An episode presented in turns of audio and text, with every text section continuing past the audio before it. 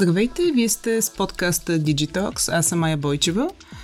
Доста говорим за изкуствен интелект в последно време и това е, разбира се, съвсем нормално с оглед на неговото влияние вече върху живота ни и само можем да предполагаме как ще се отрази и в бъдеще на живота ни и на професиите ни. А, приложенията му са много, включително активно може да се използва за подобрение на уменията на служителите. При това поне в половината а, от случаите твърдят а, експертите. Как точно това може да стане? По тази тема днес ще разговаряме с нашия гост – това е Павлин Добрев. Той е директор в Bosch Digital. В момента компанията внедрява технологията активно в над 60 бизнес процеса. А Павлин има и аспирантура в областта на изкуствения интелект. Здравей! Здравей! Благодаря за представянето. По принцип не е нужно да имаш аспирантура, за да разбираш изкуствения интелект, но помага. Със сигурност помага. Ами, ако искаш да започнем така по-отдалече, как въобще може да се използва изкуствения интелект за подобряване на уменията и на работата на служителите? А, характерно за изкуствения интелект е, че той много силно през годините разчита на голямо количество данни, събиране на данни. И той именно чрез събирането на данни може да играе ключова роля в подобряване на уменията и работа на служителите, изготвяйки персонализирани про- програми. Практически може да се окаже, че изкуственият интелект знае много повече за нас, от който и да е човек. Това става, защото изкуственият интелект може да анализира силните и слабите страни. В момента, в който върви дадено обучение, може да анализира включително елементи като движение на очите, коя част сме обърнали по-голямо внимание, да намира предпочитания, какво харесваме като начин на преподаване. В смисъл дали харесваме да решаваме логически задачи, дали харесваме да гледаме видео и така нататък. По този начин самото обучение може да се персонализира и да се образуват индивидуално насочени уроци и ресурси. Давайки индивидуално насочени, оптимизираме процеса на работа, защото човека гледа само това, което наистина има нужда. Но характерно е, че голяма част от съвременните уроци са просто един видеоурок и че следваш даден сценарий. Ако може предварително да се направи съответно оценка, да се изключат елементи, които човека знае, това позволява сравнително по-лесно обучение и по-кратко. Другото, една специфика на изкуствения интелект е създаването на симулации и виртуални среди, които позволяват много бързо и интензивно да се разработват различни сценарии. Напоследък много силно се налага така наречената игрова стратегия за обучение. когато човек се намира в игрова ситуация, много по-бързо и много по-лесно решава конкретни задачи, а също така и това е близко до опита. А какво представлява тази игрова стратегия? Как се прилага? Как... Пример, обучавате хора за селс. Правите една игра, давай да завладеем китайския пазар. И съответно две групи хора а, имат различни предизвикателства, които трябва да направят. Пример, едно от предизвикателствата може да бъде дали да купим повече складове на личности или съответно да назначим хора на по-високи заплати. Естествено, трябва да получим някакъв баланс. И в зависимост от решенията, съответно, изкуственият интелект симулира и ти виждаш във времето дали наистина успяваш или не успяваш съответно да продаваш дадените продукти на китайския пазар. Другото нещо е, когато имаш много специфични продукти. Пример, интернет на нещата. Характерно в момента е, че продуктите, които са в областта на интернет на нещата, те са силно свързани. И сравнително малка част седи върху съответния продукт. Голяма част са някакви бекенд решения. Ти трябва да откриеш съответно наистина кое се ползва от дадения продукт и да се концентрираш във времето. Защото ти си направил един продукт, пуснал си го на пазара, но клиента не ползва абсолютно всичко. Той ползва някакви конкретни специфики. Имахме една интересна, интересен проект преди години, който беше интелигентна алармена система. Нещо с големината на колонка, слагаш си го където и да е, пример в къмпинг, в палатка и така нататък, и то се адаптира за няколко дена какво е средата наоколо. И след което може да предупреждава, да речем, защупване на прозорец или някой е дошъл. Като голяма част от елементите са просто анализ на данни в дълго време. Характерно за такива продукти е, че във времето с натрупването на данни, изкуственият интелект може да дава насоки. В това се отнася много тясно и по отношение на уменията на служителите. Когато имаш един човек, е различно от когато имаш стотици хора. Практически ти трябва да откриваш трендове и, пример, ако имаш а, една голяма група за програмисти, които работят на един език, да речем на Java, трябва да, се, да почнат да програмират на някакъв друг език, няма значение какъв е, да речем C++. Някои от тях знаят нещо, някои са правили, така че трябва в цялата група да идентифицираш елементите, да ги разделиш на групи, да предоставиш персонализирано обучение. Именно такива елементи изкуствен интелект подпомага на базата на множество характеристики. Тук искам да обърна внимание, че въпреки ползите, които дава изкуственият интелект по отношение на препоръки, трябва да обърнем внимание на етични характеристики, най-вече социални въпроси, Това са недостатъците за Това е по-скоро нещо, което трябва да влезе навсякъде. Можем по-късно да поговорим конкретно за предимствата и недостатъците. Mm-hmm. Характерно за изкуствения интелект, че той не може да излезе извън границите, върху които е обучен. И именно заради това се проявяват различни недостатъци. Малко се връщам към моята аспирантура в областта на естествения език. А когато ние задаваме въпрос, той винаги е двусмислен. Ние го задаваме, но те са само няколко думи. А, това, което липсва обикновено е контекста. За да предадеш на изкуствения интелект контекста, ти трябва да вложиш много повече усилия. Защото задавайки един конкретен въпрос, получаваш отговор. Ти винаги получаваш отговор. Но в много голям брой от случаите не знаеш дали този отговор е верен или грешен. Това е просто отговор или генерирано съдържание на въпроса спрямо който си подал. Именно заради това обикновено се казва, че трябва много да се внимава с изкуствения интелект. В някаква степен той подпомага, но не замества хората по отношение, особено на генерето на съдържание. Тук бих искал да обърна внимание, че ние сме компания, която разработва и използва изкуствения интелект. И а, имаме много колеги в а, Bosch Corporate Research, които си съперничат а, с а, големите компании и университети по научните конференции. Дори мисля, че в Европа сме бяхме, бяхме на второ или трето място в по-голямата част от научните конференции в областта на публикации изкуствен интелект, което не е много типично. Да. Но това, например, ни позволява сравнително бързо да внедряваме а, новите технологии. За това ще си поговорим също малко по-късно. Как точно вие а, внедрявате изкуствен интелект и как го използвате. Но ми се иска сега да, да поговорим точно за това, за което преди малко спомена, за предимствата и недостатъци. Някакси да направим това разграничение. Кои са предимствата, кои са недостатъците? А, може първо да се концентрирам върху предимствата. Както се казва, трябва да продадем изкуствения интелект. Много често казвам на колегите, пробвай, регистрирай се съответно в дадено приложение, опитай и след като имаш персоналното използване, съответно ти ще откриеш за себе си как го ползваш. Именно това е първото предимство по отношение на обучението. Персонализираното обучение. На базата на информацията, която изкуственият интелект събира, той може да се зададе специфични обучителни планове, които са съобразени не само с това какво имаш нужда, но с начинът ти на учене, темпа, съответните предпочитания на служителите. По този начин по-бързо може да се осигуряват освояването на специфични знания и умения. Защото в центъра е човека, конкретният индивид, а не групата, приготвеното предварително обучение, записаното и така нататък. Именно поради тая причина изкуственият интелект много силно може да ускори обучението. Тоест, от една страна говорим за, а, така, за обучение спрямо нуждите на самия човек и спрямо особености Абсолютно. на самия човек. Може да се правят симулации, виртуални среди, които са силно персонализирани. По този начин ти практикуваш едни умения, които после ще ги приложиш в реалната среда, без да има този риск много често се казва, че човек се учи от грешките си, но много по-добре е човек да се учи от грешките на другите, а не от собствените грешки. Вече споменах едно основно предимство на изкуствения интелект, което е анализ на данни. А, характерно е, че по време на обучението може да се събират много големи количества данни.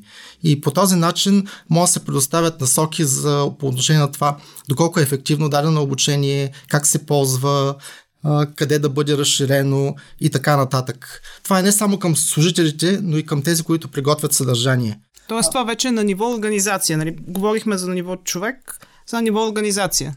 Абсолютно. А, характерно е, че изкуственият интелект се обучава.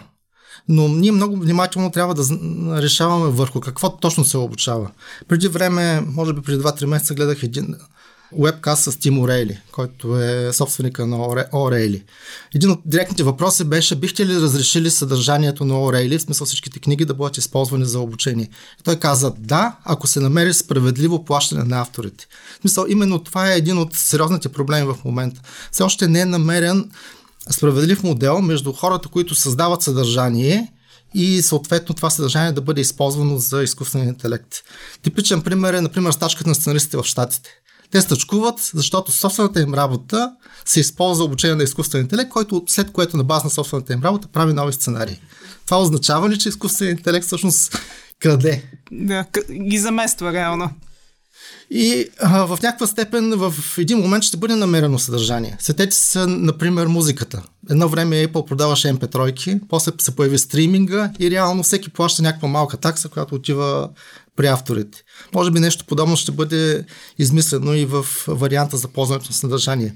Има елементи в, в този пример. Типичен е, да речем, Kindle Unlimited. Ти си плащаш някаква абонаментна такса, четеш голям обем книги, също O'Reilly Learning и на база на това как, кои книги всъщност са популярни, се разпределят между авторите. Предполагам, че нещо подобно се получи в областта на изкуствения интелект, но поне за момента все още по-голямата част от моделите се обучават върху общо достъпно съдържание. Но замислете се дори за общо достъпно съдържание. Google почти всеки иска сайта му да бъде в Google, защото той връща обратно потребители. Само, че изкуственият интелект не връща обратно потребителите на база на търсенето.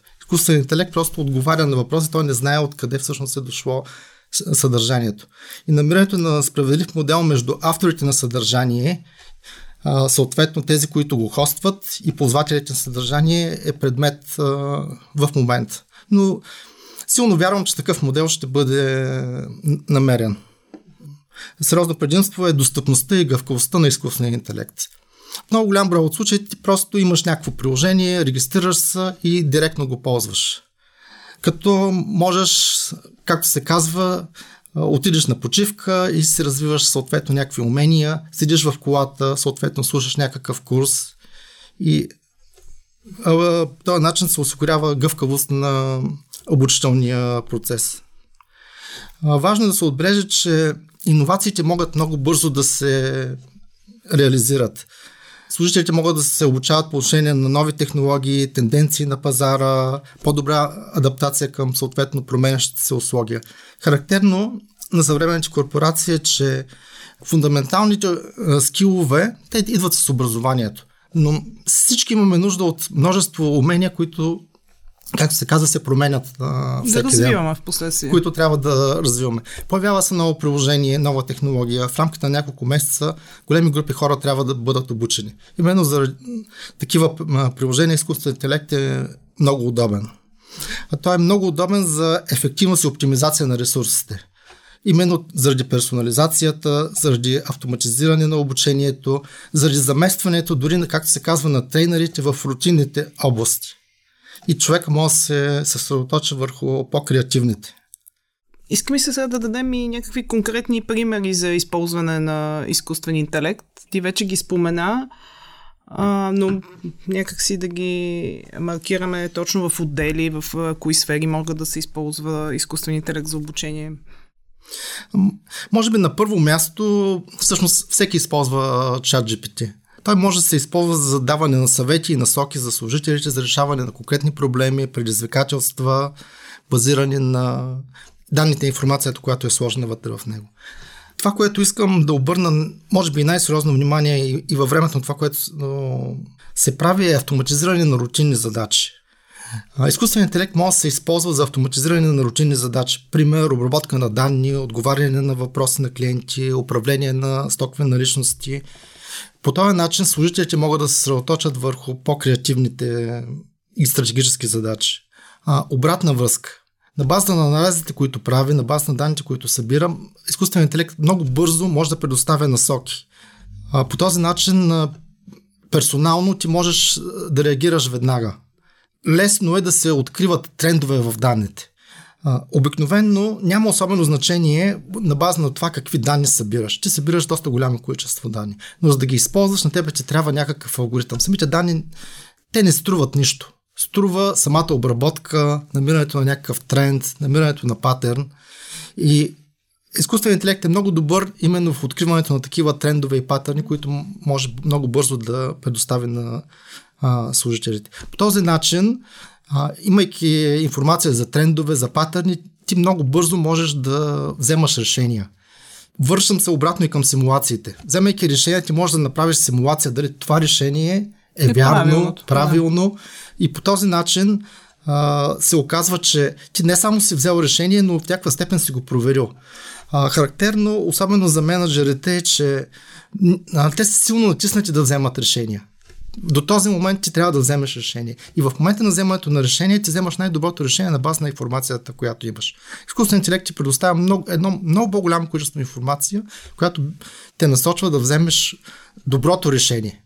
Дали е правилно или грешно, това може да се спори. Обикновено няколко месеца след това може да, да направиш анализ дали е правилно. След това ще се прави Но е важно да вземеш решение тогава, когато трябва. Защото а, дори грешното решение, взето на, в а, добър момент, е по-добро, отколкото изчакването. А при вас в Bosch Digital как използвате изкуствения интелект? Аз споменах при моята интродукция, че в над 60 бизнес процеса вече се прилага. Можеш ли да разкажеш така малко повече? Първо бих искал да спомена, че ние сме отговорни за дигитализацията на цялата Bosch група. И дигитализацията като процес върви много силно с, а, ръка за ръка с а, изкуствен интелект. Една цел преди години, която имахме, беше да вкараме изкуствен интелект до 2025 година или директно в продуктите, или в производствените линии на съответните продукти. Ще се случи ли? Ще се случи дори, и дори ще се случи тази година очакваме в рамките на няколко години да имаме повече от 1 милиард а, продукти, които се произвеждат с а, помощта на изкуствен интелект. Тук а, бих искал да дам точно пример за рутинните процеси. Всички са виждали производствените линии. А, как се проверяваха преди време дали дадени детайли работят? От, избираш 4-5 детайла, правиш им детайлна инспекция от съответно хора, проверяваш ги и съответно на базата на статически методи решаваш, че цялата поточна линия е окей. Okay. В момента това, което се прави, използва се а, компютърно зрение. Камери с добро разпознаване на обекти могат да правят анализ и тогава проверяваш не 5 детайла от 100, а може да провериш 100 детайла от 100. Естествено, тогава работата на човека е да провери дали тези камери работят. а, но в крайна сметка потребителите са тези, които ще решат дали даден продукт с изкуствен интелект всъщност работи за тях или не работи. А, важно е да се обърне внимание на етичния кодекс. Основна рамка в етичния кодекс на Бош е, че човека е в центъра. В смисъл, важно е да се каже, че човека може да вземе решения. То е последната инстанция. То е винаги последната инстанция. Естествено, винаги има изключения. Преди време си говорихме с едни колеги, бихте ли оставили живота си в областта на изкуствения интелект, той да взема решения. Бих искал да кажа, че почти всеки го прави. Голяма част от съвременните автомобили имат система за автоматично спиране, когато открият, че водача е неадекватен. Примерно при висока скорост, при катастрофа и, и тогава самата система за спиране взема решение. А, също така а, в задръствания. Когато е включена системата, ако се доближите прекалено близко до предния автомобил, спирачката се натиска от изкуствения интелект, а не от а, вас. Някак си неусетно се е получило едно навлизане на изкуствения интелект.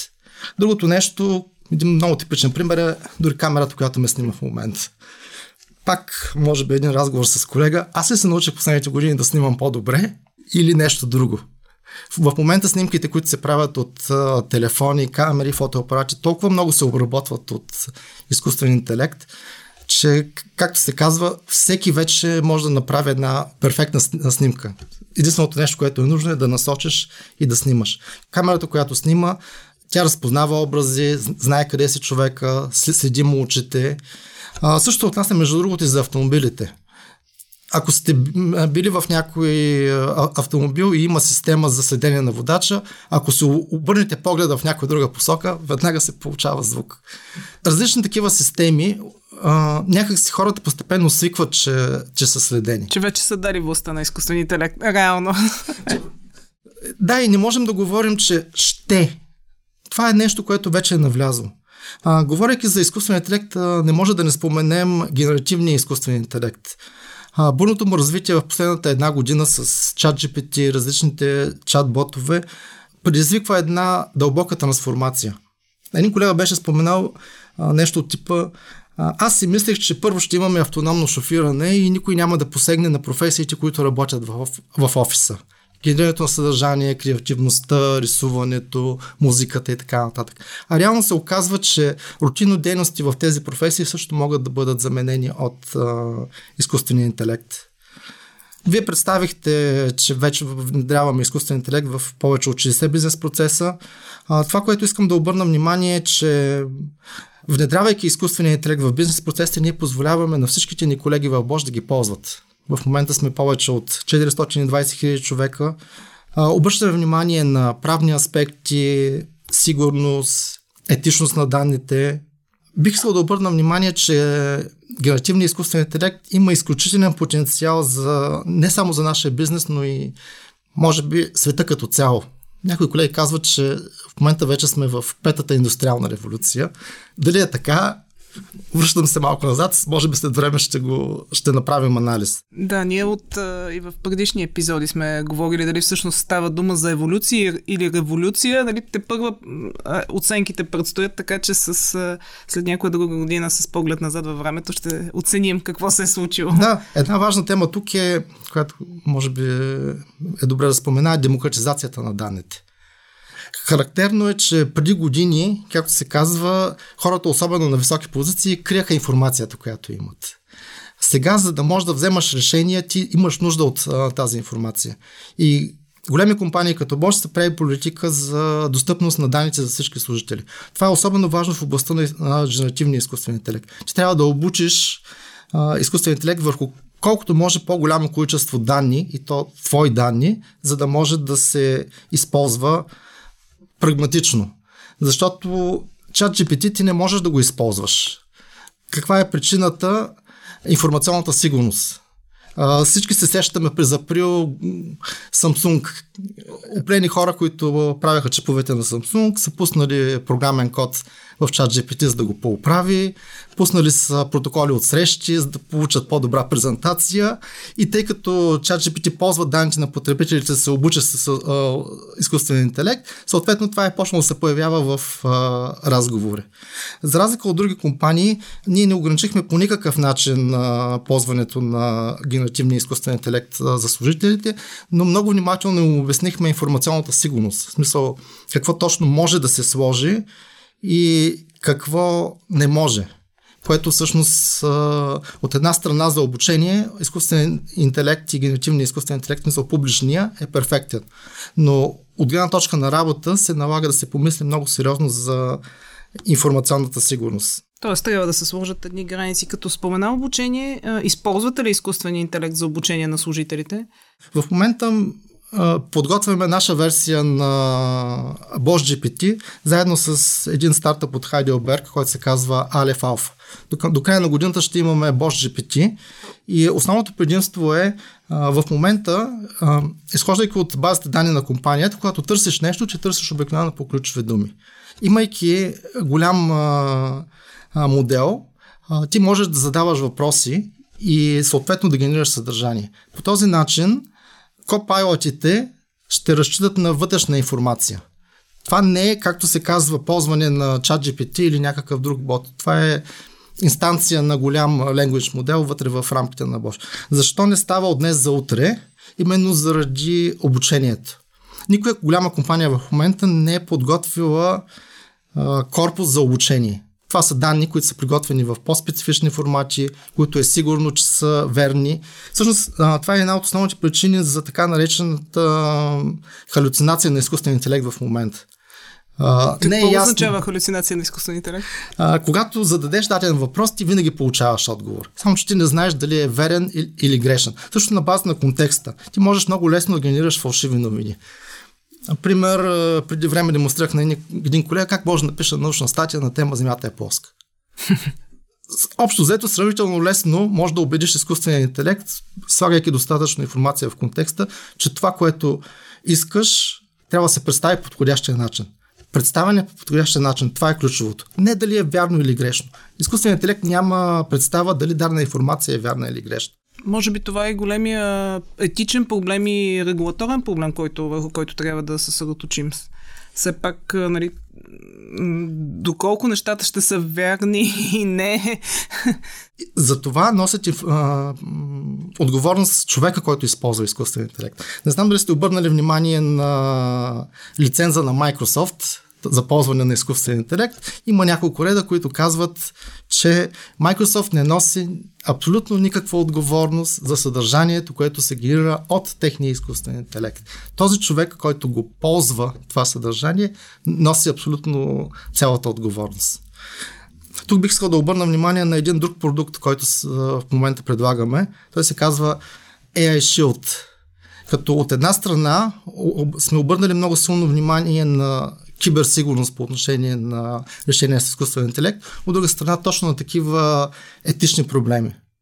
А, характерно е, че изкуственият интелект той е, не може да кажем, че е етичен или не е етичен. Много силно етиката зависи от това върху каква, какъв корпус е обучен. А, вече споменах, че е, езика няма директно значение. Затова в съдържанието, което се генерира от изкуствен интелект, а, може да се получат включително и неетични решения, предложения и така нататък. Именно заради това се налага да се сложи, както се казва, един допълнителен филтър, който оценява съответните решения. А, как се прави в момента? А, когато зададете въпрос на чат GPT, вие не получавате само един отговор. Той има, мисля, че беше между 8 и 16 модела, които работят и след което чат GPT прави оценка кой от всичките отговори, които е генериран, е съответно най-добър. И връща само този. При Google BART дори може да видите, мисля, че два или три варианта. Мисля, вие директно си избирате първи, втори, трети отговор, отговор на въпрос. И както споменах, ваше решението, получавайки съответните данни, да ги ползвате. Тук искам да обърна внимание да, точно това не е ли, да, да, малко излизам извън темата, но не е ли малко, как да кажа, а, отговорността се а, насочва само към потребителя реално той ли само трябва да носи тази отговорност а, в, един, в една такава ситуация? В смисъл, той реално носи отговорност за да провери дали данните са истина, аз доколкото разбирам, или не. отговор, носи отговорност за начина на ползването. Ако погледнем едно типично ползване, последната година много силно се развиха така наречените копилоти в различни области, както в програмирането, така при правене на презентации, писане на имейли и така нататък. Но моето мнение е, че такива решения са, как се казва, оръжия за масово поражаване в ръцете на хора, които не знаят за какво ги ползват. Изкуственият интелект може да генерира съдържание, може би на нивото на среднограмотен човек. Но той не може да мине нивото на експерти. Всъщност все още не може. Може би след години това ще бъде възможно. И хората, които не знаят в дадена област, те се предоверяват. А, именно заради това а, в момента все още не може да се използва във вида това е написано от ChatGPT, аз му вярвам. Имаше случай преди няколко седмици, мисля, че беше в Нью Йорк. Даден адвокат се беше генерирал а, случай за, за дело, и съответно ChatGPT му беше дал няколко случая назад във времето. Нито един от тях не беше верен. Но предоверяване, отиване в дело и дори съдията обикновено не го проверява, в случая е проверил и се оказало, че информацията е фалшива. А това е интересно откъде пък е генерирана тази фалшива информация, с оглед, че все пак, щом това са конкретни случаи в миналото, би трябвало да са, да са реални. А, всъщност как работи чат GPT? Той генерира, всъщност големите езикови модели, те генерират една дума всеки път. И статистически генерират следващата възможна дума, която с най-голяма вероятност е възможна. Това какво означава? Ако имате програмен код и голяма част от нещата са ясни, там където е неясна, неясната част, той ще ви генерира нещо. И тук е проблема. Той не знае, че не трябва. Всъщност много повече програмисти биха били доволни да имат туду, напиши тук нещо, защото аз не знам. Но моделът е направен по такъв начин, че той винаги генерира съдържание. И именно от това, ако няма съответен даден факт, той ще си го измисли. Някой подобен и така нататък. Именно заради това имаше едно изследване, че в момента качеството на изкуствен интелект спада. Еми защо? Защото той се обучава върху съдържание, което е генерирано от самия него. Добре. Как се възприема изкуственият интелект от служителите при вас в компанията? А, бих искал да спомена всъщност това, което го казах и в началото, че а, ние самите сме свикнали с изкуствен интелект в а, времето и почти още от самото начало имахме обучителни курсове. Колегите ни е, от Центъра по изкуствен интелект ни представиха какво са големите езикови модели. Преди няколко месеца имахме конференция по изкуствен интелект, където показаха докъде са стигнали. Съответно, Google, Amazon, Microsoft се опитват да продадат техните, техните решения. И от тази гледна точка имаме едно положително положителна насока и нагласа, положително възприемане, да. като нагласа. Тук основният проблем е точно това, което го обсъждахме преди малко. Предоверяването на изкуствен интелект. Не е въпросът да накараш човека да го ползва. Ако може да ускори работата, ако може да махне рутинна работа, човека би го ползвал. Но трябва да научиш защо трябва да го ползваш и кога трябва да го ползваш. А като цяло, изкуственият интелект генерира съдържание, но това съдържание трябва да се реши дали е възможно да бъде ползвано. Ако ти не си експерт в дадена област, трябва да подходиш с а, внимание. И леко съмнение. Да, да. Лек, леко съмнение. А, именно заради това неопитните хора може да напишат имейли с невярно съдържание и на адвокат може да сложи кейсове, които са неясни. Един програмист може да включи, както се казва, код, който е грешен или с, с security дупки. Стигаме всъщност пак до, до линията, която още преди няколко месеца говорихме тук пак в студиото, че изкуственият интелект основно ще помага на, на експертите да станат още по-добри. Нали, не можем да кажем, че той ще вземе хляба точно на тези експерти, той ще замени а, циклични, повторяеми дейности, черната работа, да кажем така. А, абсолютно. Аз съм а, силно убеден, че изкуственият интелект не е предназначен да замени хората, а по-скоро да им помогне да постигат по-добри резултати. А, добре, тъй като има обаче и фирми, в които така малко по-бавно приемат изкуствения интелект, как могат да бъдат убедени служителите в необходимостта от използването му, според теб? Въпреки, че това явно не е проблем при вас. На, на първо място, почти винаги може да убедиш човек а, да ползва даден инструмент. Ако му го убедиш, че досадната работа, която извършва, повторяемата, може да бъде свършена много бързо. Пример в програмирането може да се окаже, че около половината от кода, който се пише е генериран от изкуствен интелект с използването на копилоти. По този начин разработчиците могат да се съсредоточат върху архитектурата на приложенията, комуникацията с клиенти, също реализацията на техните изисквания.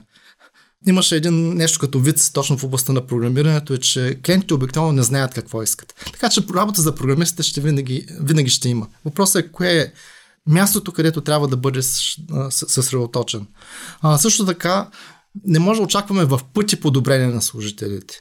Но текущите изследвания показват, че може би около може да се очаква около 10% подобрение в почти всяка работа, която е свързана с, с компютър.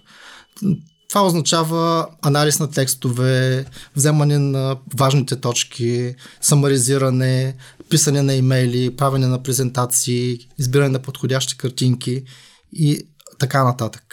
А, ако се замислим а, какви са обявените цени в момента, пример Microsoft са обявили 30 долара на месец.